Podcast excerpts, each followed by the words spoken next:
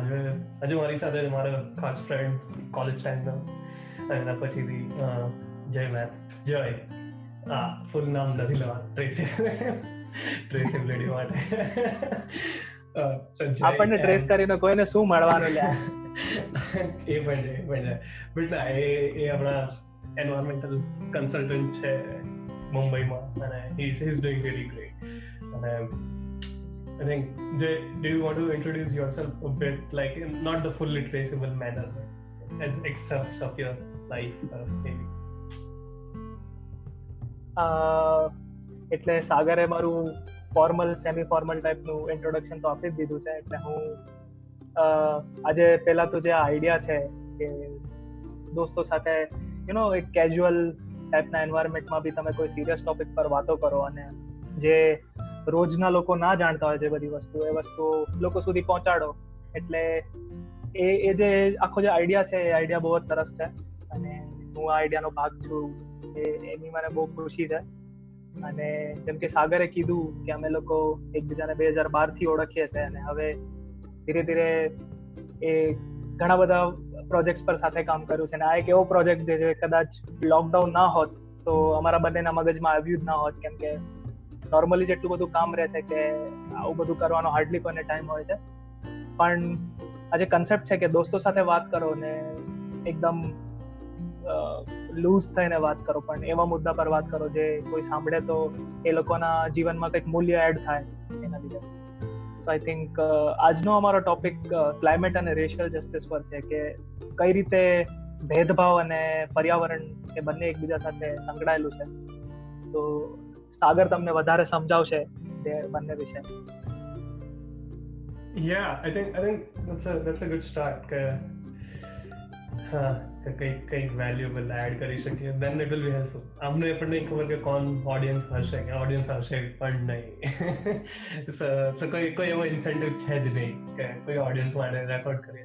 It's it's just camera બંને વાત કરીએ. So that's the um I think I think format a chat nahi refer aapse so I'll, I'll start with a topic and then we'll brainstorm on it. So that's that's the idea here.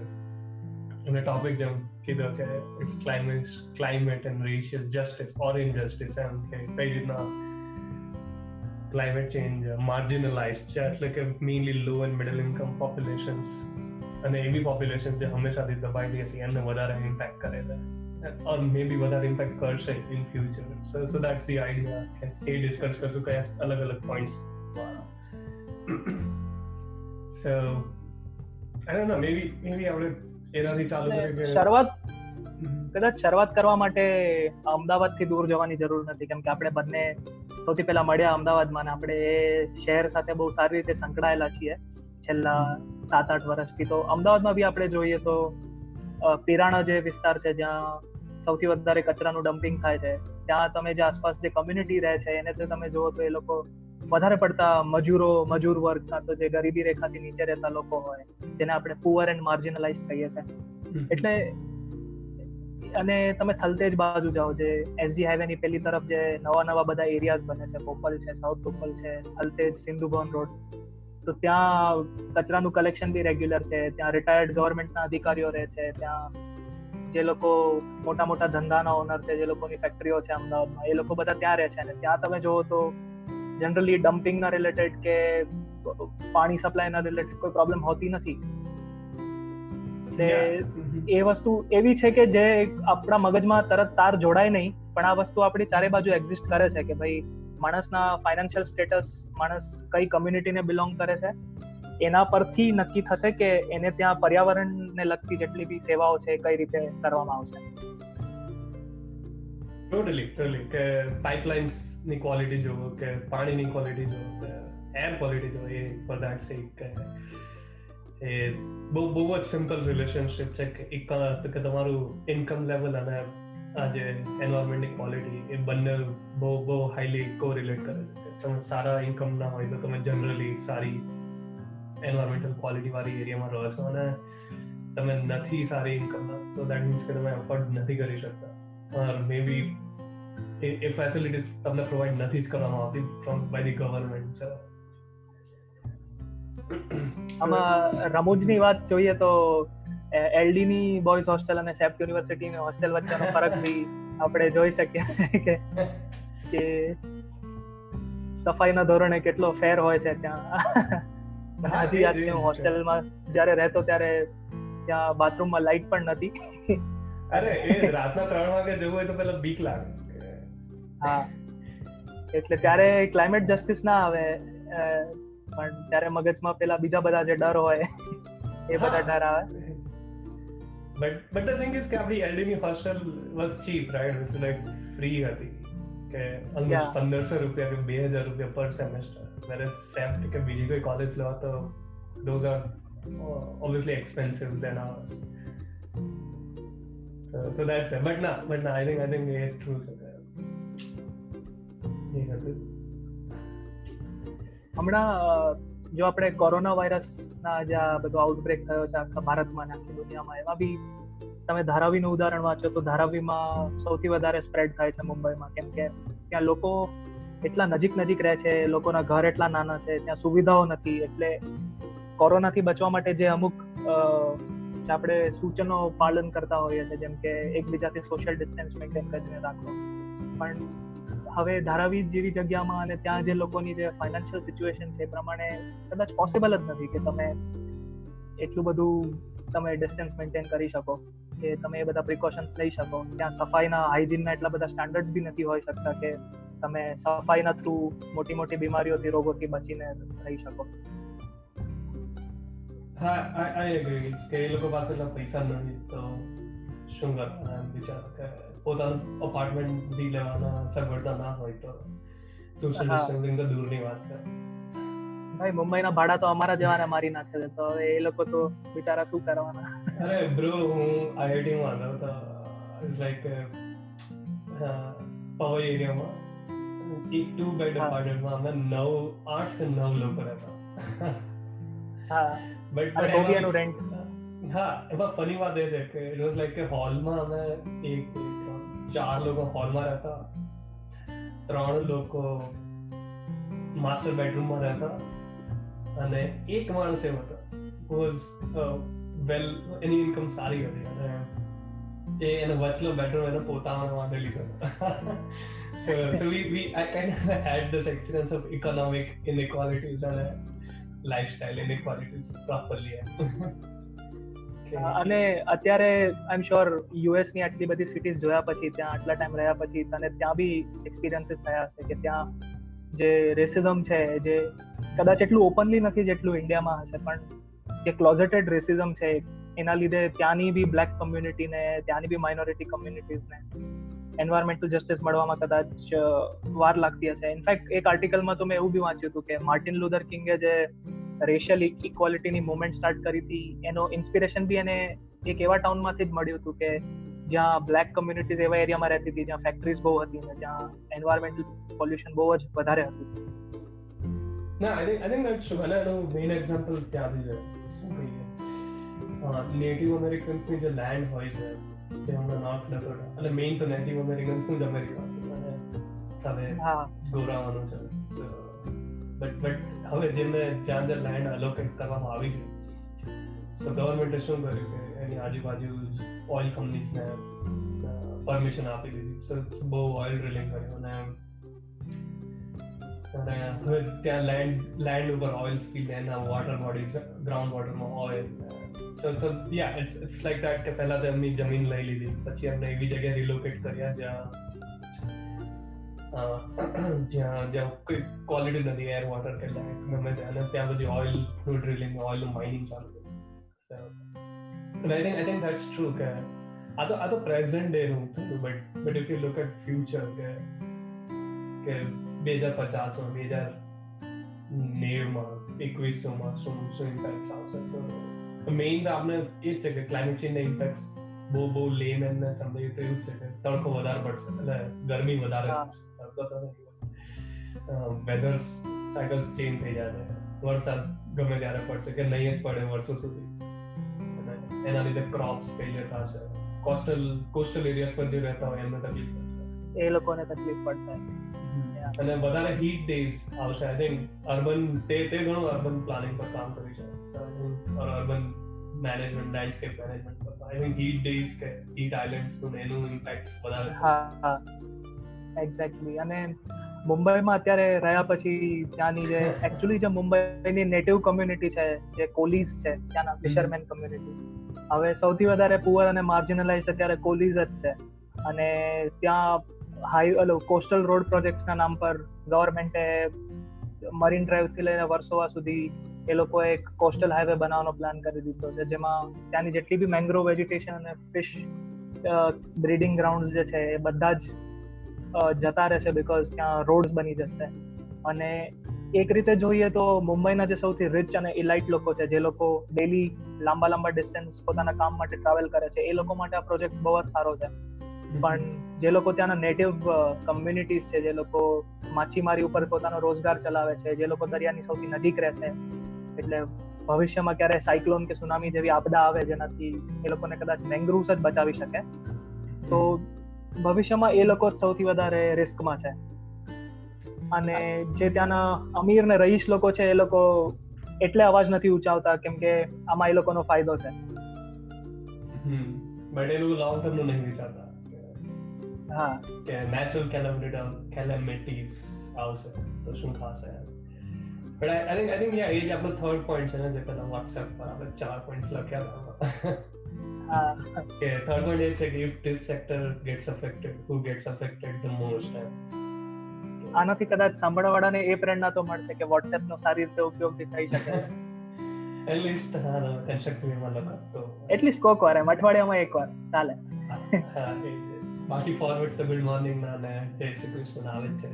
So that is the હા હા but મારી પાસે one like is equal to one prayer વાળું બી હજી ચાલે છે બધે.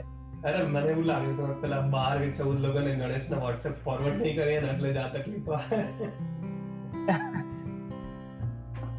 કદાચ એક લાઈક કરવાથી એક ઝાડ જાતે ઉગી જતું હોય તો માણસ જાત કેટલી સુખી થઈ જાય છે. જે રીતે લાઈક ખેરાતની જેમ વેચે છે બધા WhatsApp ને Facebook ઉપર, misinformation, information, everything. And I think I think that's a good point, right? That how can uh, racial and environmental justice or injustice, for that sake, uh, information દ્વારા આપણે ઘટાડી કે વધારી શકીએ છીએ. કદાચ જનરલી જનરલી વધે જ આઈ થિંક એ ઇન્જસ્ટિસ, બટ ઘણીવાર એક્ટિવિઝમનું રૂપ લઈ લે છે, ઘણીવાર મિસઇન્ફોર્મેશનનું રૂપ લે. આઈ ડોન્ટ નો, મેબી મને એટલા એક્સપિરિયન્સીસ નથી થયા, કદાચ તને થયા હતો ઇન્ડિયામાં, જેમ કે પેલું આરે ફોરેસ્ટનું હતું ત્યારે શું સીન ચાલતા હતા WhatsApp પર. હા આઈ થિંક પ્રોબ્લેમ એ છે કે જે લોકો વસ્તુ જાણે છે એ લોકો એક્ટિવિઝમની જે તે વાત કરી આઈ થિંક બહુ જ વેલિડ પોઈન્ટ છે કે જે લોકો એક્ટિવિઝમ કરે છે ને એ લોકો ખાલી પ્રોબ્લેમ્સ જ હાઇલાઇટ કરે છે, પણ એ લોકો પાસે સોલ્યુશન નથી. તમે એક પ્રોબ્લેમ આઈડેન્ટિફાય કરી, તમે એના અગેન્સ્ટ મોરચો ખોલી દીધો, તમે દંગા કરી દીધા, પ્રોટેસ્ટ કરી દીધા, પણ તમે વાયેબલ ઓલ્ટરનેટિવ આપો. જે લોકો એનાથી સૌથી વધારે અફેક્ટ થવાના છે એ લોકોનું એના વિશે શું વિચારવું છે, એ લોકોનો અવાજ હકીકતમાં જે બી ઓથોરિટી સુધી પહોંચવો જોઈએ કે નથી પહોંચવો જોઈએ એની કોઈને નથી પડી. લોકો બધા પોતપોતાનો એજન્ડા લઈને પોતપોતાની રીતે જેને જે મન ફાવે એ પ્રોબ્લેમ કાઢીને પ્રોબ્લેમ્સ હાઇલાઇટ કરવા માટે એના એ પ્રોબ્લેમ્સના બેઝિસ ઉપર કોઈને ટાર્ગેટ કરવા પર જ બિઝી થઈ ગયા છે. આઈ થિંક એક્ટિવિઝમ સોલ્યુશન નથી. એક્ટિવિઝમ સાથે સાથે તમારે પ્રેક્ટિકલ સોલ્યુશન્સ આપવાનું, એક કમ્યુનિટી લેવલ પર જઈને ત્યાં એ લોકો સાથે કામ કરો, તમે એ લોકોને સમજાવો કે એ લોકો પોતાનો અવાજ કઈ રીતે ઉઠાવી શકે. અને હકીકતમાં આપણી માણસાએ એમાં જ છે ને કે જે લોકો એટલા નબળા છે, જે લોકો પોતાના માટે અવાજ નથી ઉઠાવી શકતા, આપણે એ લોકો માટે અવાજ ઉઠાવીએ, ના કે આપણા પર્સનલ ઇન્ટરેસ્ટ માટે કે ના ખાલી સોશિયલ મીડિયા પર કોઈ સારો ટ્રેન્ડ ચાલુ કરવા માટે ઘણા લોકો as a form of fashion statement protest કરવા આવી જતા હોય છે. પણ હકીકતમાં પ્રોટેસ્ટનું જે એઇમ ને ઇન્ટેન્શન હોવું જોઈએ હ્યુમન સેન્ટ્રિક હોવું જોઈએ, કે તમે જેન્યુઇનલી કોઈ બીજા કમ્યુનિટીની કે બીજા માણસોની હેલ્પ કરવા માંગો છો. આઈ આઈ એગ્રી. યા જેમ કે કોઈ બી પર્ટિક્યુલર કેસનો રેફરન્સ દીધા વગર જો આપણે રિસેન્ટલી વાત કરીએ ઇન્ડિયામાં કે યુએસમાં જે બી પ્રોટેસ્ટ થઈ છે રિસેન્ટ પાસ્ટમાં, એમાં જે મેઇન મુદ્દો છે એ તો બે ત્રણ દિવસમાં ખોવાઈ જાય છે ને પછી એક ટાઈપની પોલિટિકલ બ્લેમ ગેમ કે આનો વાંક હતો આનો વાંક હતો આ પ્રોબ્લેમ છે પેલું પ્રોબ્લેમ છે, પણ હકીકતમાં જે લોકો એનાથી અફેક્ટ થાય છે એને કઈ રીતે આપણે મદદ કરી શકીએ. ઇન્ડિયામાં રિસેન્ટ ક્રાઇસિસ જે હતી અગેન જે સૌથી વધારે પ્રોબ્લેમ જેને થયો હતો લોકડાઉનના લીધે અને કોવિડના લીધે મજૂર વર્ગ હતો ભારતનો, જે એક રાજ્યમાંથી બીજા રાજ્ય જઈ શક નહોતું શકતું because of some reason. Transportation availability નહોતી કે એ લોકો સાથે બરાબર કમ્યુનિકેટ કરવામાં નહોતું આવ્યું કે ટ્રેન્સ તમને એક્ઝેક્ટલી ક્યાંથી મળશે, કઈ રીતે મળશે. તો એ લોકોને એ કમ્યુનિકેશન પહોંચાડવાની જગ્યાએ લોકો એકબીજાને પોલિટિકલી ટાર્ગેટ કરવામાં વધારે બિઝી થઈ ગયા. જ્યારે as a good citizen of India તમે હાઈવે પર જઈને કેમેરામાં રેકોર્ડ કરો છો કે માઇગ્રેન્ટ લેબર્સ ચાલીને જાય છે, તો એને રેકોર્ડ કરવાની જગ્યાએ તમે એને પાણીનું પૂછો, કાં તમે એને એપ્રોપ્રિએટ માર્ગદર્શન આપો કે ભાઈ તમારા માટે આ સુવિધા કરવામાં આવી છે, તમે થોડાક દિવસ અહીંયા રાહ જુઓ, તમને અહીંયાથી ત્યાં પહોંચવા માટે ફેસિલિટીઝ થશે. એવી રીતે આઈ થિંક ક્લાઇમેટ ચેન્જમાં બી જે રેસિઝમ અને ક્લાઇમેટ ચેન્જનો આપણે મુદ્દો લીધો છે એમાં બી લોકો એને એટલું પોલિટિકલ બનાવી દે છે કે જે કમ્યુનિટીને એકચ્યુઅલી હેલ્પ કરવાની છે ને એનો ઓપિનિયન કે એની પ્રોબ્લેમ્સ તો કોઈ એકચ્યુઅલી સમજતું જ નથી ગ્રાઉન્ડ લેવલ પર. આઈ એગ્રી કે stakeholder involvement almost zero થઈ જાય છે આફ્ટર સર્ટેન લેવલ. હા, કોઈ બી કોઈ બી એક નેચરલ ઇકોસિસ્ટમ હોય એના ઘણા સ્ટેક હોલ્ડર્સ હોય, એનિમલ્સ, પ્લાન્ટ્સ, હ્યુમન્સ કે જે જે વર્ષો ત્યાં રહે છે. મેઇનલી આપણે એમના આદિવાસી કહીએ છીએ, બટ નહીં, આદિવાસી નથી એ મેઇન સ્ટેક હોલ્ડર છે કોઈ ઇકોસિસ્ટમમાં. બટ કોઈ નવો પ્રોજેક્ટ નાખવાનો હોય તો આપણે એમને પૂછતા જ નથી, કોઈ કોમ્યુનિટી ઇન્વોલ્વમેન્ટ છે જ નહીં. બહુ હા એક્ઝેક્ટલી. અને હું તને એ જ પૂછવાનો હતો કે તારા મતે આનું સોલ્યુશન શું? એમ કે પ્રોબ્લેમ્સ તો આપણે બી પ્રોબ્લેમ્સ આઈડેન્ટિફાઈ કરી લીધી કે ભાઈ નેટિવ કમ્યુનિટીઝ લેવલ પર કોઈ કામ નથી કરતું, એ લોકો સાથે કમ્યુનિકેટ નથી કરતું. But what according to you, having seen એક બે કન્ટ્રીઝનો અનુભવ લીધા પછી તને શું લાગે છે કે આપણે રેસિઝમ અને એન્વાયરમેન્ટલ જસ્ટિસને એક એક જ કન્વર્ઝેશન ટેબલ ઉપર કઈ રીતે લાવી શકીએ? I think that's a good question. And to be honest, I don't know. Maybe discussion જ કરવા પડે અને representativeness વધારવું પડે. Basically એ છે કે જેમ કે તમે ફેમિનિઝમ કે not feminism but women's right, feminism is very strong, but women's રાઇટની વાત કરો, બટ તમારા સેનેટમાં કે તમારા પાર્લામેન્ટમાં કોઈ વુમન સેનેટર કે મેમ્બર ઓફ પાર્લામેન્ટ હોય જ નહીં, તો તમે એવા બિલ્સ કઈ રીતના પાસ કરો? કાં તો એવું ડિસ્કશનનો તમે આઈડિયાઝ કઈ કરતા, તો એવી રીતના તમારા native communities more stakeholder involvement માટે જ્યાં પોલિસી બનતી હોય ત્યાં તમારું રિપ્રેઝન્ટેશન વધવું જોઈએ. That is I think that is the starting point. એના પછી ઘણા લેવલ્સ ઉપર કે ઇન્ડસ્ટ્રીને તમારે ઇન્વોલ્વ કરવું પડે કે લોકલ કોમ્યુનિટીઝ હોય જે એમને તમારે વધારે ઇન્વોલ્વ કરવું પડે. I I think but yeah I can see policy level પર એ જ સ્ટાર્ટિંગ પોઈન્ટ છે કે રિપ્રેઝન્ટેટિવનેસ વધારવી પડે. એ લોકો હોવા જોઈએ ત્યાં. Exactly. Yeah it is difficult. એક ડિબેટ હંમેશાથી ચાલી રહી છે કે ડેવલપમેન્ટ વર્સેસ એન્વાયરમેન્ટ એમ કે ઘણા લોકો પર્યાવરણને જે નુકસાન કરે છે, લોકલ કમ્યુનિટીઝને જે નુકસાન કરે છે, જે આપણે કહીએ છીએ ક્લાઇમેટ ઇનજસ્ટિસ જે થાય છે, એને લોકો જસ્ટિફાય કરવા માંગે કે ભાઈ જેટલા લોકોને નુકસાન થાય છે એના કરતાં વધારે લોકોને ફાયદો થાય છે એટ અ નેશનલ લેવલ તમે જોવા જાઓ તો. તો આઈ થિંક એ કદાચ એક આપણી જે સેન્સિટિવિટી આપણે લૂઝ કરી દીધી છે એઝ એઝ હ્યુમન બિંગ્સ કે ભાઈ ડેમેજ ભલે દસ જ લોકોને થતું હોય અને ફાયદો ભલે સો લોકોને થતો હોય, પણ જે દસ લોકોને ડેમેજ થાય છે એ બી ડેમેજ છે. એ લોકો બી માણસો છે ને એ લોકોના બી ઇમોશન્સ છે, એ લોકોને બી પોતાની ઈચ્છાઓ હોય, એ લોકો બી એ જમીનના માલિક છે. તો જે ઓનરશિપ છે એ ઓનરશિપ આપણે નથી સમજી શકતા સમવેર.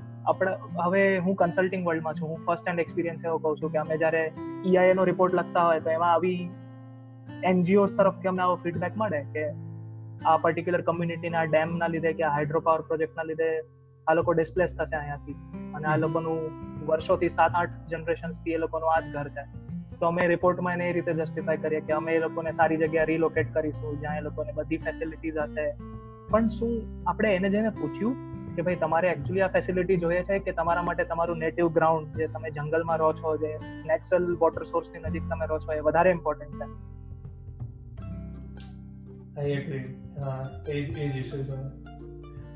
આપણે બીજાના બિહાફ પર ડિસિઝન લેવા લાગીએ છીએ એમ કે ભાઈ તમારા માટે આ સારું છે, બટ એકચ્યુઅલી હું કોઈ નથી કોઈ થર્ડ પર્સન માટે નક્કી કરવા વાળો કે એના માટે શું સારું છે અને શું ખરાબ છે.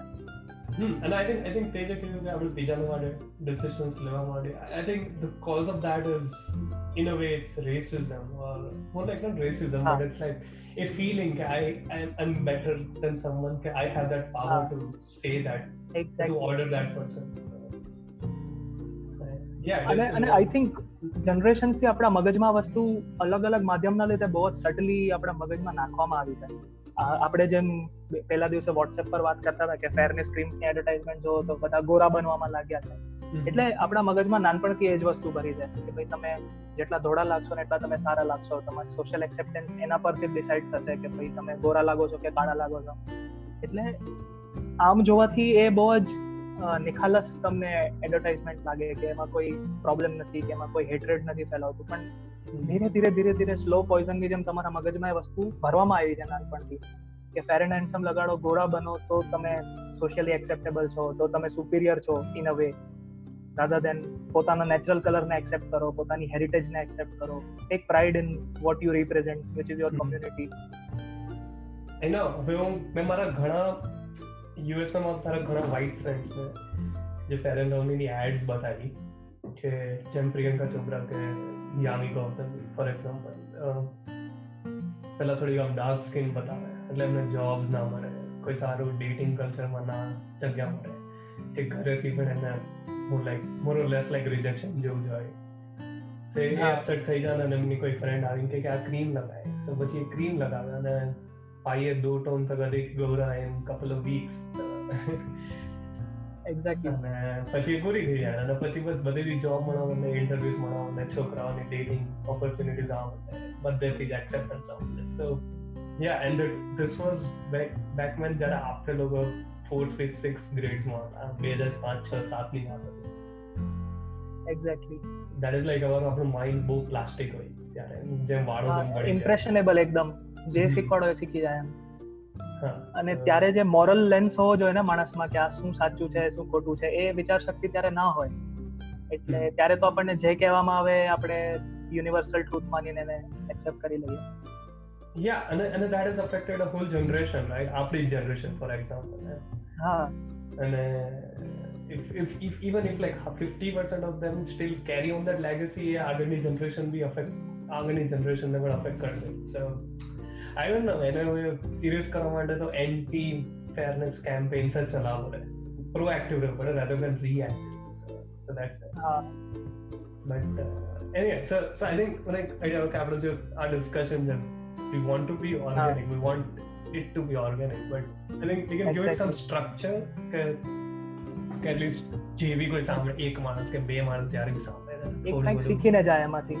હા કે થોડું કન્ટેક્સ્ટ હોય થોડું શીખીને ચાર ક્વેશ્ચન્સ છે જે WhatsApp પર લખે. I think we can discuss that કે એનું છે કે types of broader climate change impacts we are thinking about. Uh, for example, crop failures in Southeast Asia. જેમ કે આ હું થોડું elaborate કરું, maybe you can add some more points in that કે કે ફ્યુચરમાં કદાચ વધારે વરસાદ પડશે, ઓછો વરસાદ પડશે, તડકો વધારે પડશે, ઓછો તડકો પડશે, ગરમી in short. તો crop failures થવાના ચાન્સીસ વધી જશે. ને ફાર્મર સાથે એટલા એજ્યુકેટેડ કે રેઝિલિયન્ટ નથી કે કાતર નિવાસી એવી ટેકનોલોજીસ નથી જે એડેપ્ટ કરી શકે છે ઇન જનરલ. હા કે આવા આવા વેધર ફ્લક્ચ્યુએશન્સ ને રેઝિલિયન્ટ કરી શકે. So so we will see massive crop failures over years over years in many parts of the world, mainly low and middle income food shortages. hmm. Yeah, food shortages. So, so that's like the first top change. But તારા માઇન્ડમાં બીજા કયા impact આવે કે climate ચેન્જના લીધે બીજા કયા impact થઈ શકે? આઈ થિંક સૌથી પહેલા તો મારા મગજમાં એક જ વસ્તુ આવે which is a very scary possibility for me, that is water shortage. જો પ્રેસિપિટેશન અમુક જગ્યા, એટલે આપણે તું સૌથી વધારે એક્સપર્ટ છે આ વસ્તુમાં, ક્લાઇમેટ મોડલિંગ.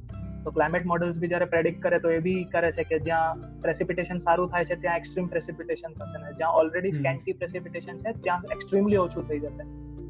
તો એ જે બહુ જ વાસ્ટ ડિફરન્સીસ ક્રિએટ થાય છે પ્રેસિપિટેશન પેટર્ન્સમાં, આપણી પાસે એબિલિટી નથી. આપણા ગ્રાઉન્ડ વોટરના રિસોર્સિસ આપણે ઓલરેડી એક્ઝોસ્ટ કરી દીધા છે, એટલીસ્ટ ઇન્ડિયામાં તો લાર્જ સ્કેલ સુધી એક્ઝોસ્ટ થઈ ગયા છે. તો વોટર ક્રાઇસિસ જ્યારે આવશે, જ્યારે ફૂડ તો ઠીક છે કે people over a period of time એ લોકો એવા ક્રોપ્સ, જેમ કે એક સ્ટડી છે જે તે ક્રોપ ફેલ્યુરનું મેન્શન કર્યું હતું, અમે એક કન્સલ્ટિંગ એસાઇનમેન્ટ કર્યું હતું જેમાં એગ્રીકલ્ચર ઉપર ક્લાઇમેટ ચેન્જનું વલ્નરેબિલિટી શું હશે. તો એક પર્ટિક્યુલર કંપની છે ઇન્ડિયામાં જેનું ઓફકોર્સ હું નામ નહીં લઈ શકું, બટ એ લોકોના સપ્લાય ચેનમાં એગ્રીકલ્ચરલ આઉટપુટ્સ બહુ ઇમ્પોર્ટન્ટ હતા. તો એ લોકોએ એવું કીધું કે અમે આટલી આટલી એગ્રીકલ્ચરલ વસ્તુ ઉપર ડિપેન્ડ કરી હતા, તો તમે અમને એવું કહો કે ભાઈ આમાંથી કઈ કઈ વસ્તુ ક્લાઇમેટ ચેન્જના લીધે અફેક્ટ થશે. તો આઈ વોઝ એસ્ટોનિશ્ડ કે wheat, રાઈસ જેટલા મેઇન ક્રોપ્સ છે જે આપણું સ્ટેપલ ફૂડ કહેવાય ઇન્ડિયામાં, એ બધું જ બે રીઝન્સના લીધે એફેક્ટ થાય છે. એક તો અવેલેબલ વોટર નથી ઇરિગેશન માટે ઇન ફ્યુચર સિનારીઓઝ, અને બીજી વસ્તુ એ છે કે ટેમ્પરેચર્સ એટલા અનફેવરેબલ થઈ જશે કે અમુક ક્રોપ્સ ગ્રો જ નહીં થાય. સો પ્રેડિક્શન ઇઝ કે ભવિષ્યમાં ઘઉંને ભાત ખાવાનું મૂકીને આપણે કદાચ કોર્ન અને જવાર જેવા પ્લાન્ટ્સ ખાઈ ખાઈને આપણે એડેપ્ટ થવું પડશે. બટ એ તો ઠીક છે, એડેપ્શન થઈ જશે સુનર ઓર લેટર, બટ જે વોટર શોર્ટેજ છે, વોટર વગર seventy percent of our body is water, અને જો પાણી જ નહીં મળે એના લીધે જે હેલ્થ ઇફેક્ટ થશે, એના લીધે જે સોશિયલ ડિસઓર્ડર થશે, પાણીની કિંમત લોહી જેટલી થઈ જશે કદાચ, કે માણસો પોતાનું એક બોટલ લોહી આપવા તૈયાર થઈ જશે ખાલી થોડો પાણી માટે કે ભાઈ પીવાનું પાણી નથી, શોર્ટેજ છે. અને એ જે પોસિબિલિટી છે એ મારા માટે પર્સનલી બહુ જ નાઇટમેરિશ છે કે મને ઘણી વાર વિચાર આવે તો મને પોતે ઊંઘ આવવાની બંધ થઈ જાય કે ભાઈ પાણી વગર તો એનું તો શું સોલ્યુશન લાવીશું.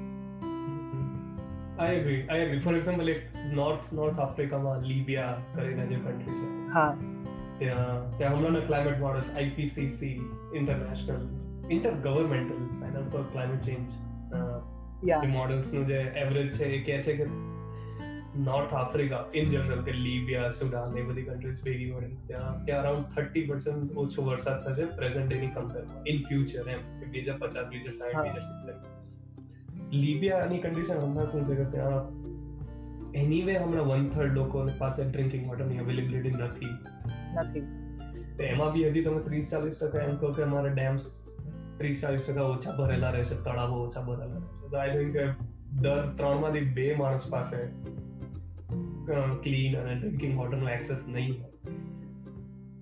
so so they will all rely on uh, other countries mainly. Ex- pani nu import karu padse, which is a scary thing. And uh, desalination is a scary thing. Yeah, ke desalination plants I think Libya પાસે થોડું coastal line છે, but ઘણા એવા landlocked countries છે જેમની પાસે coastal lines નથી, અને desalination એવી countries afford કરી શકે જે લોકો પાસે energy infrastructure છે, કે જે લોકોનું જીડીપી એટલું સ્ટ્રોંગ છે કે they can spend so much energy પોતાનો વોટર ખાલી પ્યોરિફાય કરવા માટે.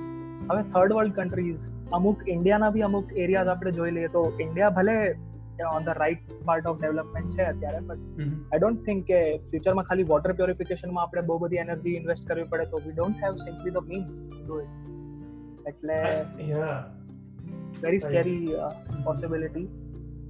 Yeah, so I think I think આપણે બે પોઈન્ટ્સ લઈએ કે એક crop failures લઈએ અને એક precipitation એટલે કે વરસાદ ને પાણી લઈએ. Then એનાથી the second question એ જ આવે છે કે how is the economic built around this these sectors, sectors and how yeah. it might get affected due to climate change. So I think આપણે એ વાત કરી લીધી કે how it might get affected, yeah. but uh, how is the economy built around this sector કે માની લો crop failure થાય કે પાણીનું availability ના આવે, એનાથી economy એની સાથે built around કઈ રીતના થાય છે અત્યાર સુધી. યુ નો આ પોઈન્ટ ઉપર મને સૌથી સરપ્રાઇઝિંગ વસ્તુ એ લાગે છે કે ઇન્ડિયામાં જ્યારે ટોટલ લોકડાઉન થયું હતું, લોકડાઉન ફેઝ વન, ત્યારે એવું એક ગોલ્ડમેન સેક્સ કે એનું કોઈનું રિપોર્ટ હતો, એમાં એવું કહે છે કે due to complete lockdown only forty percent of India's economy is functioning. એનો મતલબ શું થયો કે ખાલી એસેન્શિયલ્સ ઉપર જઈએ આપણે, that is a need based economy, not a want based economy. તો ઓનલી ફોર્ટી પર્સન્ટ જ આપણી ઇકોનોમી ચાલશે, અને that means the scary trend is that sixty percent of our economy is based on things which we actually don't need.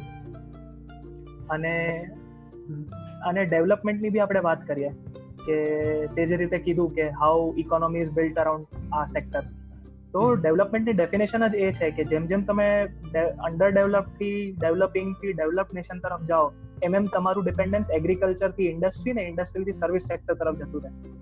That means the current indicator for development is that there is more service based revenue than agricultural based revenue. એટલે આપણી priority છે જ નહીં કે આપણે agriculture કે water supply ને આપણી ઇકોનોમીનું સેન્ટર બનાવીને રાખીએ. We always want to expand in the service sector. I agree, I agree. Because yeah, you know, service sector, service, yeah, service sector માં ઘણા issues પણ છે, લોકો કાર્બન ઇન્ટેન્સિવ છે અને હા નેટ નેટ નેગેટિવ છે. And yeah, or maybe net positive in the sense of carbon net negative. positive yeah uh, yeah yeah but the only thing is that they look very services providers, they're consumer oriented, and they earn a lot, and then they, they show up in the G D P charts a lot. So, so yeah, that's that's that. આપણે ખબર છે પેલી ડીવી માં એક picture ની વાત કરતા હતા આપણે બે, ખાલી ઇંગ્લિશ મૂવીઝ માં હું તું ને શેન્કી, આપણે ત્રણેય ઇંગ્લિશ મૂવી જોવાના બહુ મોટા કીડા એક તો. અને આપણે પેલા લિયોના મૂવી ની વાત કરતા હતા બ્લડ ડાયમંડ કરીને, એમાં કેટલું સટલી એને ક્લાઇમેટ અને રેશિયલ ઇનજસ્ટિસ બતાવ્યું છે. એમ કે આપણે ત્યાં જે જ્વેલરી શોપમાં જે ડાયમંડ મળે છે, ડાયમંડ એકચ્યુઅલી આફ્રિકા લોકોનું પ્રોપર્ટી છે, પણ એને કઈ રીતે ઇલીગલ મીન્સથી સ્મગલ કરીને કેટલા લોકોનો જીવ ગયો છે ખાલી ડાયમંડના માઇનિંગમાં. તો એ બહુ શોકિંગ રેવલેશન હતું એમ કે જે આપણા માટે લક્ઝરી છે એ ઘણા લોકો ની ખાલી એવી ફાલતુસી વસ્તુ માટે તેને એ લોકો પોતાનો જીવ ગુમાવી દીધો છે. આઈ એગ્રી આઈ એગ્રી તો yeah diamond is is one of those things કે those are more like luxury. I mean diamond obviously industrial cutting tools માં યુઝ થાય છે, કટિંગ ગ્રેડ ટૂલ્સ જે હોય છે, but those are mind more sustainably I hope so. But હું એક project પર કામ કરતો હતો જે રેન્યુએબલ્સ નું ટ્રાન્ઝેક્શન છે, આપણે હમણાં કોલ, ઓઇલ ને ગેસથી એનર્જી લઈએ છીએ, બટ ફ્યુચરમાં આપણે વિન્ડ અને સોલારથી એનર્જી લેશું અને બેટરીઝ વધારે યુઝ કરવી પડશે. તો ડીઆરસી કરીને કન્ટ્રી છે democratic Republic of Congo, Republic of Congo એમાં સધન ડીઆરસીમાં એક એરિયા છે કટાનાગા પ્રોવિન્સ કરીને, કટાનાગા કોપર બેલ્ટ કરીને. Okay, so that is that is one of the world's most well reserve or well rich areas in terms of copper and cobalt reserves, and okay, around sixty or seventy percent of global the cobalt supply in D R C માંથી આવે છે. the the okay. thing is that cobalt is a very essential material in batteries, including આપણી જે ફોનની batteries છે એમાં. હા, yes, lithium ion jo batteries ke, but actually lithium nickel ah. cobalt batteries hoy so LiNiCo. so the scene is ke ek j country nano poor country which duniya no sixty to seventy percent cobalt banave hai, but nya child labor ne loko use kare the cobalt mining na, because cobalt mining machines thi na hai, they thoda underground jump pade and haath se hi mine karo. okay, so so ઘણી mind બહુ નાની હોય તો ત્યાં child લેબરનો use કરે actually લોકો. અને તો સીન આખી સપ્લાય ચેન એવી છે કે કોબાલ્ટમાં ચાઇલ્ડ લેબર્સ અને જે બીજા બી લેબર્સ છે ઇન જનરલ એ લોકો કોબાલ્ટ માઇન કરે, અને એમની બહાર જ કાં તો જે માઇન્સ હોય એ જે ચાઇનીઝ ફેક્ટરી છે મેન્ટેન કરેલી હોય, કાં તો યુરોપિયન ફેક્ટરી છે, એમની બહાર જ ચાઇનીઝ ટ્રેડર્સ છે બેઠા રહે. આ બિચારા વર્કર્સ જે લાવી લાવીને ચાઇનીઝ ટ્રેડર્સ આપે અને એમને જે બહુ જ મિનિમલ વેજ મળે, પછી આ ચાઇનીઝ કંપની પાછી ચાઇના જે કોબાલ્ટ રો કોબાલ્ટ છે જે માઇન કરેલા એને મોકલે, ચાઇના તે પ્રોસેસ કરે કોબાલ્ટ અને પછી બેટરીઝ બનાવે, અને એ batteries Apple, Samsung, Google, Tesla એ બધા યુઝ કરે આપણા સુધી પહોંચે. હા, so it's like blood is in everyone's hand. અને હમણાં બહુ recently by recently American December of twenty nineteen my case there was just four to five child labors in death thi in cobalt mining only in cobalt in Congo. so so ત્યારે આ companies ને થોડું realise થયું કે ના આપણી supply chain sustainable કરવી જોઈએ. નહીં ના so yeah even climate change તો બધાને અફેક્ટ કરે જ છે, બટ આપણે જે ક્લાઇમેટ ચેન્જને રોકવા જઈએ છીએ રિન્યુએબલ્સ તરફ જવા માટે, બેટરીઝથી એનર્જી સ્ટોર કરવા માટે, એનાથી બી એમાં બી આવા જે રેસિઝમનો એક એડવાન્ટેજ છે કે આ મોટી મોટી કંપનીઝ જે હમ પહેલાથી મોટી બની ગયેલી છે એ નાના સપ્લાયર્સને દબાઈ દે અને બસ એ અનસસ્ટેનેબલ વસ્તુ કરે. So I think either way of the equation is not fit for poor people in general. હા, કે તમારે ક્લાઇમેટ ચેન્જ કરો, જેમ કે એટલે ક્લાઇમેટ ચેન્જ અગર થાય જેમ કે C O two તમે છોડે રાખો અને પોલ્યુશન કરે રાખો તો એમના ઇમ્પેક્ટ એમને મળવાના જ છે કે ક્રોપ ફેલિયર ને વોટર ફેલિયર થવાનું જ છે, વોટર સિક્યુરિટી ફેલિયર. પણ તમે ક્લાઇમેટ ચેન્જ રોકવા જો રિન્યુએબલ્સ તરફ જઈને તેમાં બી એ લોકો જ પૈસાવાળા છે બિચારા. તો આઈ ડોન્ટ નો શું સોલ્યુશન છે એ એ વસ્તુ છે કે ચાઇના અને અલગ અલગ કન્ટ્રીઝ મળીને જ એક્સપ્લોર કરશે ફ્યુચર. એક્ઝેક્ટલી. અને જે જે મેં રિપોર્ટ્સ વાંચ્યા સમવેર સમવેર રેસિઝમ અને financial status of a country એ બી રિલેટ થાય છે ધીરે ધીરે, કે જે કન્ટ્રી અમીર છે એની રેસ નેચરલી સુપિરિયર છે, અને જે જે રેસ પુઅર છે એ લોકો ભલે બીજી બાબતમાં સુપિરિયર હોય. જેમ કે એનબીએ અમેરિકામાં છે એ બ્લેક્સ વગર પોસિબલ જ નહોતું એની જે સક્સેસ છે. All the great basketball players in their history, LeBron James લઈ લે કે આપણું શું નામ છે લેજન્ડ કોબી બ્રાયન્ટ, હા કોબી બ્રાયન્ટ છે, એના પહેલા કોણ હતો યાર આપણો મેઇન સ્લેમ ડંક વાળો, હા જોર્ડન, એ બધા લોકો જો ના હોત એનબીએ માં તો એનબીએ નું જે સ્ટાર સ્ટેટસ છે આખી દુનિયામાં એ ના હોત. એટલે આઈ થિંક જે પોઈન્ટ રેસ કર્યો છે કે જે હા કે એનબીએ ના જે ઓનર છે બધા વાઇટ છે. હા એક્ઝેક્ટલી. એક એક્ઝામ્પલ લઈએ તો ડેલેસ મેવરિક્સ નો ઓનર છે પેલો બિઝનેસમેન, શું નામ છે એનું, શાર્ક ટેન્ક માં આવે છે કે ભાઈ, yeah I know I know Mark Cuban, Mark Cuban Cuban એટલે એ જેમ સટલ રેફરન્સીસ. એક પોઈન્ટ છે બહુ જ કોન્ટ્રોવર્શિયલ છે પણ સારી ઇનપુટ્સ મને એમાં મળે તો કે આપણે સિન્સ આ પોડકાસ્ટ જે છે ચાન્સીસ આર કે યંગસ્ટર્સ સુધી વધારે પહોંચશે. તો રેસિઝમનો એક બીજો સટલ એક્ઝામ્પલ આપણે લઈએ, એ પોર્ન ઇન્ડસ્ટ્રી બી છે. જે રીતે તમે કોઈ બી પોર્ન વેબસાઇટ પર તમે પોર્ન બ્રાઉઝ કરતા હોય તો you know the way blacks, the term blacks is being used and you know in a interracial kind of terms, yeah Asian interracial kind of terminology. એટલે જે વસ્તુ એ વસ્તુ એવી છે કે આપણે બધા ડિનાય કરીશું કે ના હું ક્યારે યુઝ નથી કરતો કે બહુ ખરાબ વસ્તુ છે, but closeted way we all do it. તો આઈ થિંક લોકો વધારે રિલેટ કરી શકશે એક્ઝામ્પલ સાથે કે કેટલું સટલી રેસિઝમ આપણી લાઈફમાં ઇન્ટ્રોડ્યુસ કરવામાં આવ્યું છે અલગ અલગ માસ મીડિયાના ફોર્મમાં, એડવર્ટાઇઝમેન્ટ લઈ લો કે લઈ લો કે ડે ટુ ડે પ્રોડક્ટ જે છે આપણી. તો આઈ થિંક તું એમાં કંઈક થોડુંક વધારે એડ ઓન કરે તો. ના આઈ એગ્રી વિથ ધેટ. હા it's like it's all હવે તો એવું થઈ ગયું છે કે ઇન્ટરનલાઇઝ થઈ ગયું છે, થઈ ગયું છે કે બસ આપણે માની લીધું છે કે ગોરા સારા અને કાળા એટલે ખરાબ. ડિફોલ્ટ સેટિંગ, ડિફોલ્ટ સેટિંગ કહે ને કમ્પ્યુટર, ડિફોલ્ટ સેટિંગ. હા ફેક્ટરી રીસેટ કરો તો બી ડિફોલ્ટ સેટિંગ જ આવે આવે છે. એક્ઝેક્ટલી. હા એ એ જ માઇન્ડસેટ થઈ ગયું છે. આઈ થિંક એક ઘણી જગ્યાએ અફેક્ટ કરે એમ કે આપણી કન્સિડરેશન કે ફોર એક્ઝામ્પલ આપણા આપણા ફાર્મર્સ ગોરા હોત તો શું હોત એટલે એ લોકોની માર્કેટેબિલિટી કદાચ વધી ગઈ હોત. હા એ લોકો બી. હા તમારે ત્યાં જે કામવાળી આવે છે એ બહુ જ વાઇટ હોય, પ્યોર પ્યોર સુપર ફેર હોય એક્ટ્રેસ લેવલની. હા તો તો તમે શું કરો એમ કે I don't know. Yeah, it's like it's it's so imbibed. મને તો change. It's, it's not even possible to imagine અત્યારે. તે example કીધો તો મારાથી imagine એ નથી થતું કે oh is it possible? Is it a likelihood? કે આવી આવી હોઈ શકે? હા, poor poor છે that is okay. But skin color ની વાત છે ને કે હા હા એ એ જે સુધીને કે હા તો જે કોબાલ્ટ વાળી વાત હતી એમાં શું હતું કે મેં જે ઘણા રિપોર્ટ વાંચ્યા તો ત્યાંના બ્લડ અને યુરિન કોબાલ્ટ જે મેજર કર્યા હતા ઘણા એનજીઓ છે એના આસપાસના એરિયામાં, તો એમના જે જે લોકો માઇન્સની નજીક રહે છે, કોબાલ્ટ માઇન્સની નજીક જે ડીઆરસીમાં, તો એમના એમના કોબાલ્ટ લેવલ્સ અમેરિકા અને જાપાનના બેકગ્રાઉન્ડ કોબાલ્ટ લેવલ્સ પીપલના યુરિન કોબાલ્ટ લેવલ્સ કરતાં around three hundred to five hundred times વધારે હતા. ઓ અને એના લીધે ડીએનએ ડેમેજ થાય અને બીજા લંગ અને લંગ ને કિડની અને liver કેન્સર તો ફ્રીમાં મળે. હા અને cancer is carcinogens, right? All heavy metals are carcinogens in a way.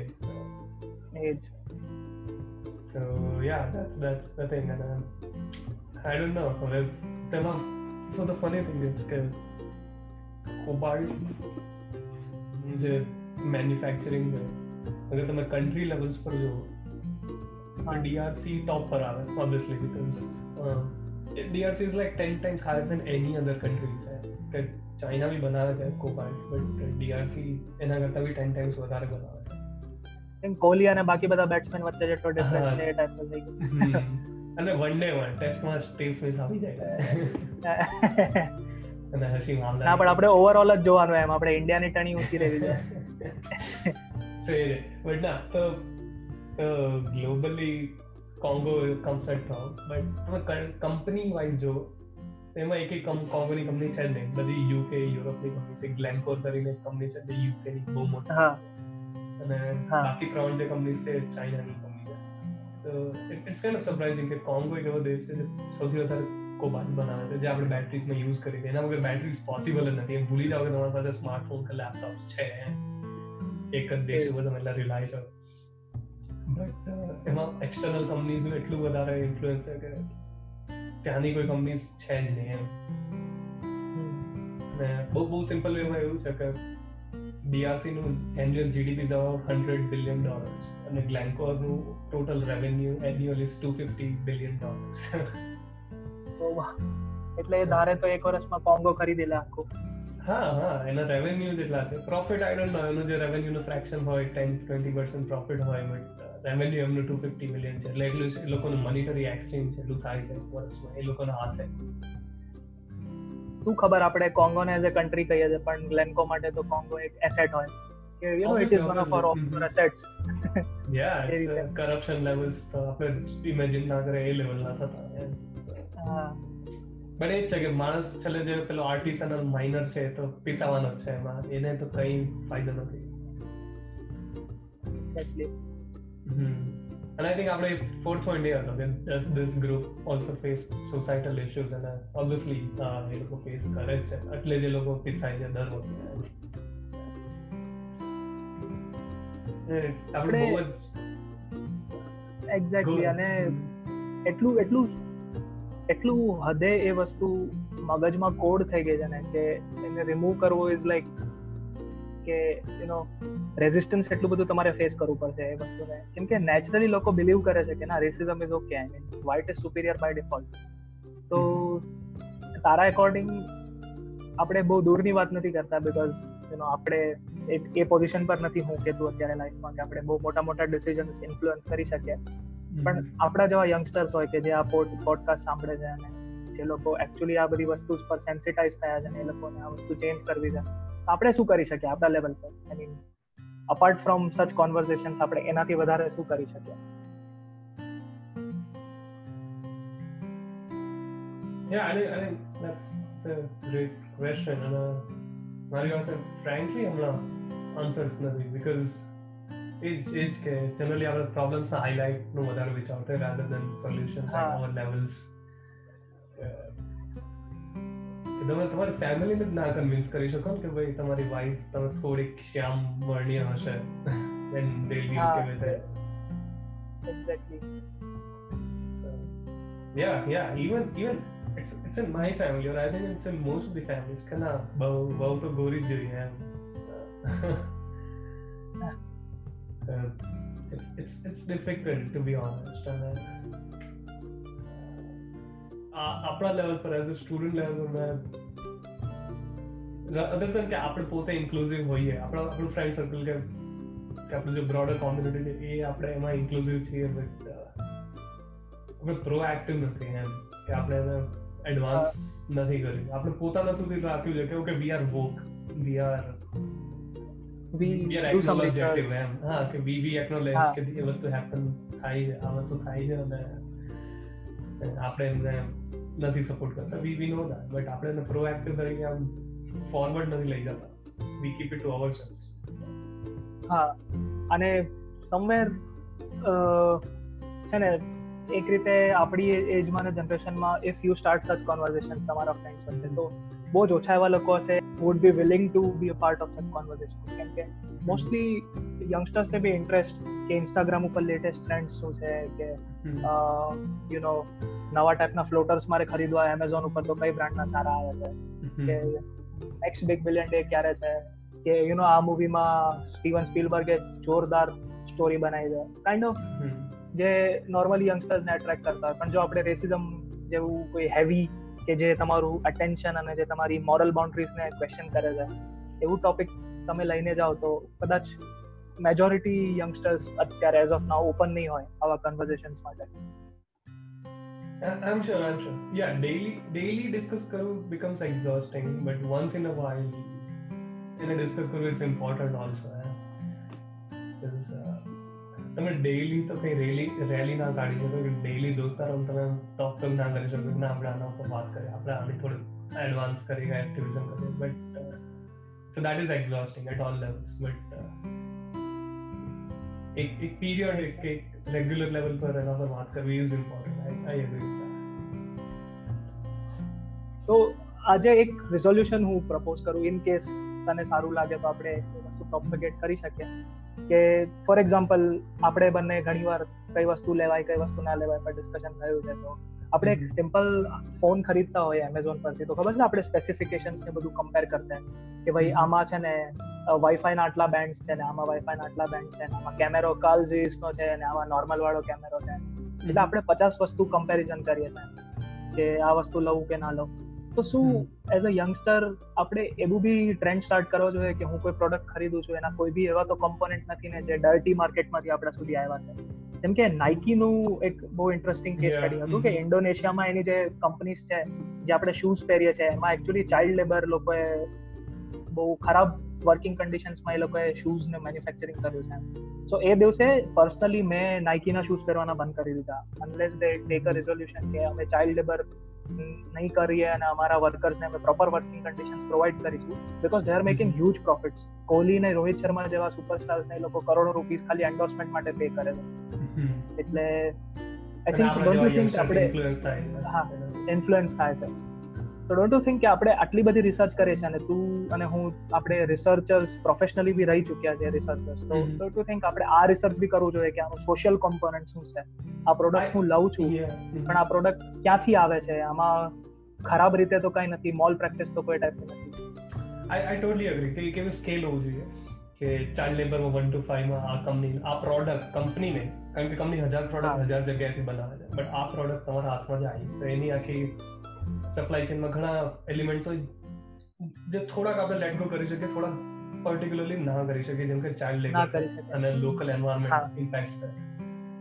હા, અને કરપ્શન છે તો કોઈ એવી independent agency I don't know કે છે, maybe I am illiterate in that way કે મને એજન્સીઝ નહીં ખબર કે જે સપ્લાય રેટિંગ આપે. હા, અને રેટિંગ આપે પછી એને એમેઝોન ઇન્ટિગ્રેટ ના કરે. ઓબ્વિયસલી એમેઝોનને તો પ્રોડક્ટ વેચવા દે, એમેઝોનને કઈ ફરક વેચવા દે, એમેઝોન ઇઝ અ મિડલમેન. હા, તો સો એવી કોઈ કંપની આઈ ડોન્ટ નો કે જે સપ્લાય ચેનને રેટિંગ્સ આપે કે ભાઈ ચાઇલ્ડ લેબરમાં વન ટુ ફાઈવ માં one is bad, five is good, તો ફાઈવ નંબર્સ છે એવી રીતના. તો હા, અને એવા રેટિંગ્સ અવેલેબલ હોય તો ઇટ ગીવ્સ મી ઓપ્શન કે કે હા આ કંપની એટલીસ્ટ બધામાં એટલીસ્ટ અબવ એવરેજ પરફોર્મન્સ કર્યું છે, so that is the best option એમ currently. Exactly, it is not the best option but that is the best option I have right now. So I think I think yeah that's that's a good thing. I, I think we can look for all those resources and then maybe koi koi jagah host kari sakte ke bhai taman aa aa products na but ema bhi age avi jaine ke competitive market che ke je independent company cha maybe ye ketli independent we don't know in a Adidas ne bahut kharab ratings ja aapya kare, Nike ne sara ratings aapya kare. I say ema bhi pachi biases avi jaye. Ha,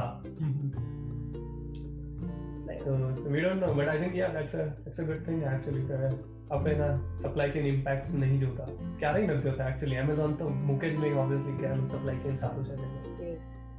hello Nike વાળું ભી મેં consciously search નતો કર્યો, it just happened કે હું વાંચતો તો ને પોપ અપ થયું અને મને ખબર પડી કે this is the case. બાકી હું કોઈ દિવસ consciously social factor નથી જોતો કે હું આ લેપટોપ ખરીદું છું તો એની જે બેટરી છે કઈ કન્ડિશન્સ માં મેન્યુફેક્ચર થઈ છે, એમાં કયા લોકો હતા, ત્યાં વર્કર સેફ્ટી પ્રોવિઝન્સ છે કે નથી, એ લોકોને પ્રોપર વેજીસ મળે છે કે નથી મળતી. અને આઈ થિંક આપણી આઈડિયલ સિચ્યુએશનમાં જો આપણી આખી સપ્લાય ચેનમાં લોકો એવા જ પ્રોડક્ટ્સની ડિમાન્ડ કરે છે જે પ્રોડક્ટ બધી રીતે એન્વાયરમેન્ટલી અને સોશિયલી સસ્ટેનેબલ રીતે પ્રોક્યોર કરવામાં આવી છે, આઈ થિંક તો જ આપણે રેશિયલ અને એન્વાયરમેન્ટલ જસ્ટિસ વાળા જે ગોલ છે આપણો એ ગોલ નજીક પહોંચી શકશું. નોટ સેઇંગ કે હંડ્રેડ પર્સન્ટ અચીવ કરીશું બટ એટલીસ્ટ નજીક પહોંચી શકશું એમ. I agree, I agree. I think, I think that this calls for a good second episode actually. જેના આપણે ખાલી સપ્લાય ચેન ના આપણે કંઈક એક દિવસ લિટરેચર સર્ચ કરી શકીએ કે બે કલાક જ ખાલી ગૂગલ સ્કોલર પર જઈને મે બી જસ્ટ ઇન્ડિપેન્ડન્ટ કંપની સર્ચ કરીએ, મે બી જે રિસોર્સિસ મળે એ ડિસ્કસ કરી શકીએ અને બધા સુધી આ વાત પહોંચાડીએ કે ભાઈ આ આ આવી ઇશ્યુ છે જે તમારે જોવો જોઈએ કોઈ બી વસ્તુ ખરીદતા પહેલા. No, I think, I think yeah, that's that's true. That's that's a good starting word actually. Yeah, from from consumer side, because from the companies such a uh, environment and racism na big question. Yeah, companies are also big stakeholder because propagate the age kare in the end.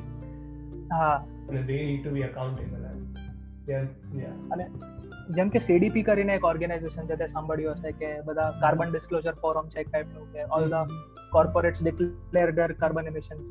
ત્યાં તો એવી રીતે મે બી you know at an international level કોઈ social social factors પર disclosure compulsory થઈ જાય કે તમારે તમારા વર્કરની ડેમોગ્રાફિક્સ રિપોર્ટ કરવાની જ છે કે એજ ગ્રુપ શું છે, એ લોકો વેજ શું પે કરો છો, અને on the basis of that you will get a rating. અને મોટી મોટી જે ઇન્વેસ્ટિંગ કંપનીઝ છે, વર્લ્ડ બેંક છે, ઇન્ટરનેશનલ ફાઇનાન્શિયલ કોર્પોરેશન છે, એ લોકો તમને ત્યારે જ લોન આપશે જ્યારે તમે લોકો આ સોશિયલ વાળા જે ફેક્ટર્સ છે એમાં તમે લોકો પ્રૂવ કરતા હશો કે તમે લોકો સસ્ટેનેબલ છો. I agree, I agree. We need some structural organizations in that, but there will be a lot of local mafia there. હા, જે ભાઈ જેનું કામ જ એવું કે ચાઇલ્ડ લેબર સપ્લાય કરવાનું. And those are not written wow. anywhere. The company to બધું સારા સારા જ રિપોર્ટ્સ મોકલે છે. અમારું વર્કર ગ્રુપ તો twenty-five to forty-five જ છે અને બધા પેડ આટલા થાય છે અને આ કરી દે તે કરી દે. જે હિડન જે છે એ નહીં કોઈ ડિસ્ક્લોઝ કરે obviously. So I don't know, but એટલે જ એક ઇન્ડિપેન્ડન્ટ ઓથોરિટી જોઈએ ને કે એટલીસ્ટ જે મોટી ફોર્ચ્યુન five hundred કંપનીઝ છે ફોર એક્ઝામ્પલ એમનું થોડું રિસર્ચ કરી શકે. વોલમાર્ટ જ એવો રૂલ બનાવી દે કે અમે એ જ કંપનીના પ્રોડક્ટ સેલ કરશું કે જે લોકો સોશિયલી સસ્ટેનેબલ હોય, તો ઓટોમેટિક બધી કંપનીઝ જેનો મેજર માર્કેટ શેર વોલમાર્ટ આપતું હોય એવી બધી કંપનીઝ રિફોર્મ્સ લાવવાની ટ્રાય કરશે. આઈ એગ્રી, આઈ એગ્રી કે એ જોઈએ, બટ એ અગેન એ છે કે વોલમાર્ટ અને એમેઝોન પાસેમાં ઇન્સેન્ટિવ્સ નથી કે કેમ. હા, લોકો why they have to be. હા, એમનું તો incentive profit of channels. I don't know, it's, it's, it's tricky, but maybe this is a good topic for research by kids, students, and each other. Yeah, better research, yeah. But I, I think this was a good discussion actually. It was a big overview. Our first topic was difficult. I am ke jana par to logo charcha kari kari na thaki gaya. Ah, we tried to we tried to give them a fresh perspective. એ બી ગુજરાતીમાં, એટલે આપણા જે બધા પાનના ગલ્લા વાળા ભાઈ બંધો છે એ બધાને બી થોડું થોડું કામ આપણો મેસેજ પહોંચી જશે. અને અને વસ્તુ એ છે કે મેં એની વાત તો મેં તારી સાથે ગઈકાલે ડિસ્કસ કરી આ પોડકાસ્ટ પર. વસ્તુ એ છે કે મેં ગુજરાતી પોડકાસ્ટ પર સર્ચ કર્યું સ્પોટીફાય પર, યુટ્યુબ YouTube પર તો સુંદર પહેલા પેજમાં જ પહેલા ચાર પાંચ ગુજરાતી પોડકાસ્ટ હતા, પછી તો ઇંગ્લિશ પોડકાસ્ટ પોડકાસ્ટ આવવા મળ્યા. હા, એટલે એટલા પહેલા જ નથી એમ. હમ, કઈ કન્ટેન્ટ કહેવાય સફિશિયન્ટ છે જ નહીં ચૂઝ કરવા માટે. હા, અને Spotify પર એવું હતું કે there are there are some content creators on Spotify, mainly four or five to be honest. એના પછી તો બધી અલગ અલગ ચેનલ્સ હોય, એની કવિતાઓ છે અને જવરચંદ મેઘાણી એવું બધું છે. હા, so that is all. So so yeah, that's that's the thing that Gujarati ma kahi nahi hai ke, ke discussion based ke gappa marto hai ke wo friends aate the interview based wo kahi nahi, to be honest. Then jitla bhi bata hai હવે તો સૌરાષ્ટ્ર જે ઝવેરચંદ મેઘાણીએ જે સોરઠની રસધાર લખી હતી book, એમાં હવે હવેનું સોરઠ તો સાવ ચેન્જ થઈ ગયું છે. સોરઠમાં હવે ડેવલપમેન્ટના નામે બધા આડા કામ ચાલુ થઈ ગયા છે. હા, એ તો રહેવાનું જ છે, તો બધે જ છે એક્ચ્યુઅલી ટુ બી ઓનેસ્ટ. એક એક ટોપિક પર હજી આઈ થિંક આપણો જે Google શીટ છે પોડકાસ્ટ એમાં લખ્યું છે દારૂબંધી, એમ ગુજરાતમાં દારૂબંધી ઓકે કે નોટ ઓકે, એમાં એમાં ઘણા મિત્રોને રસ પડશે પાછો. I think that calls for a good discussion actually, a good discussion. અને એ તો ત્રણ ચાર કલાકની માથે જતું જ રહે. Yeah, we we actually we have a ton of things to discuss. Gujarat માટે અને કોઈ ડિસ્કસ ન કરી. I I see a good opportunity. बहुत साधारण भाषाમાં અને કોઈ પર્ટિક્યુલર ઓડિયન્સ માટે નહીં, એમ કોઈ બી સાંભળે તો એ લોકો સમજી શકે એ વસ્તુને એવી જ રીતે લાવવાની ટ્રાય કરીશું. યા એ એ જ વસ્તુ છે. I don't know કોઈ સાંભળશે કે નહીં, but the idea is કે if anyone wants to listen, there should be something for them. કોઈને સાંભળવું હોય એના માટે કંઈક હોવું જોઈએ. That's the idea. અને મેબી જો પછી ભલે આપણે લેજન્ડના વિલ સ્મિથ બની જાય કે કોઈ ના સાંભળતો હોય રેડિયોમાં hello hello is there anyone alive. I'll be there at the Navy Pier every day, every Friday eleven a.m. maybe maybe I don't know, but uh, podcast નું future at least થોડું તો bright લાગે, so we'll see.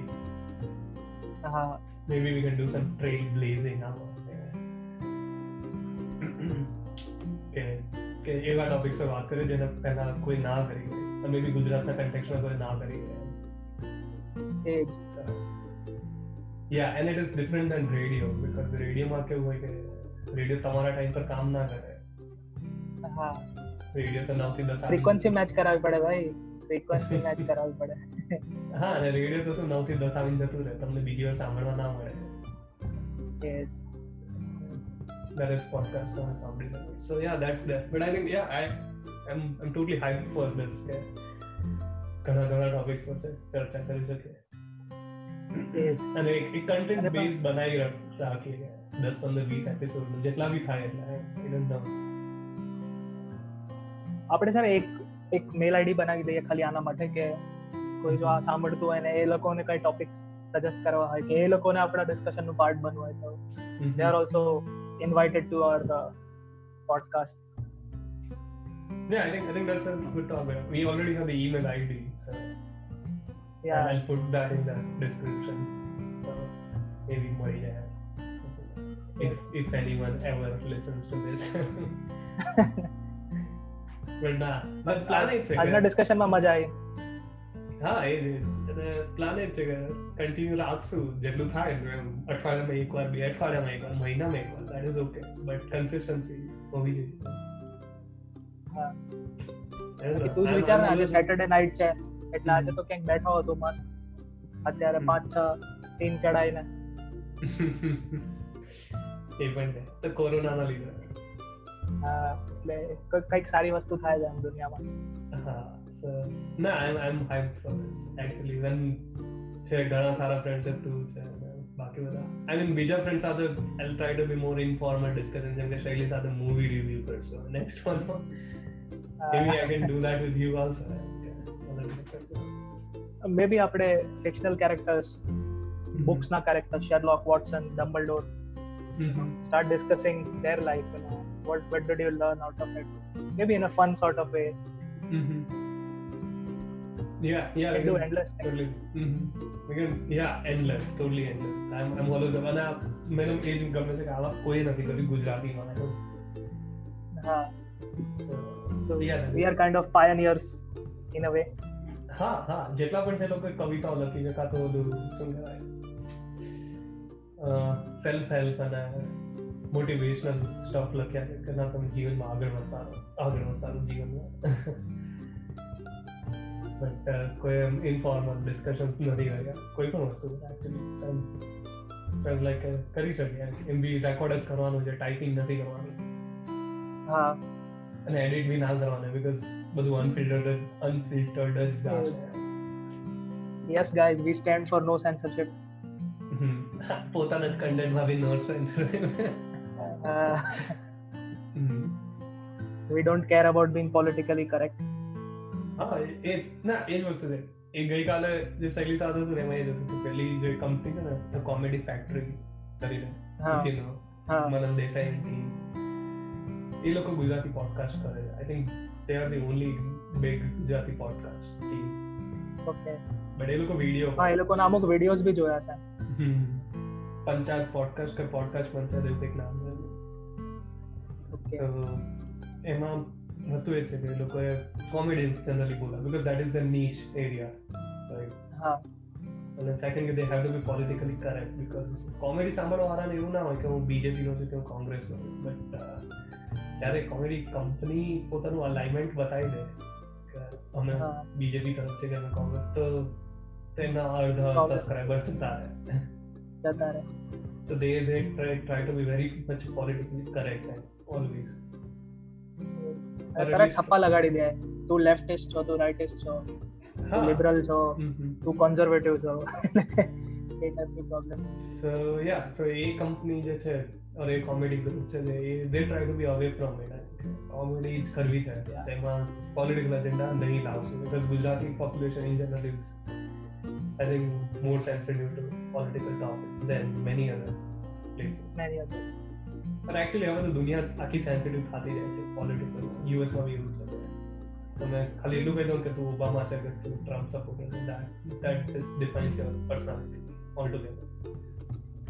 हाँ. अच्छी बात है.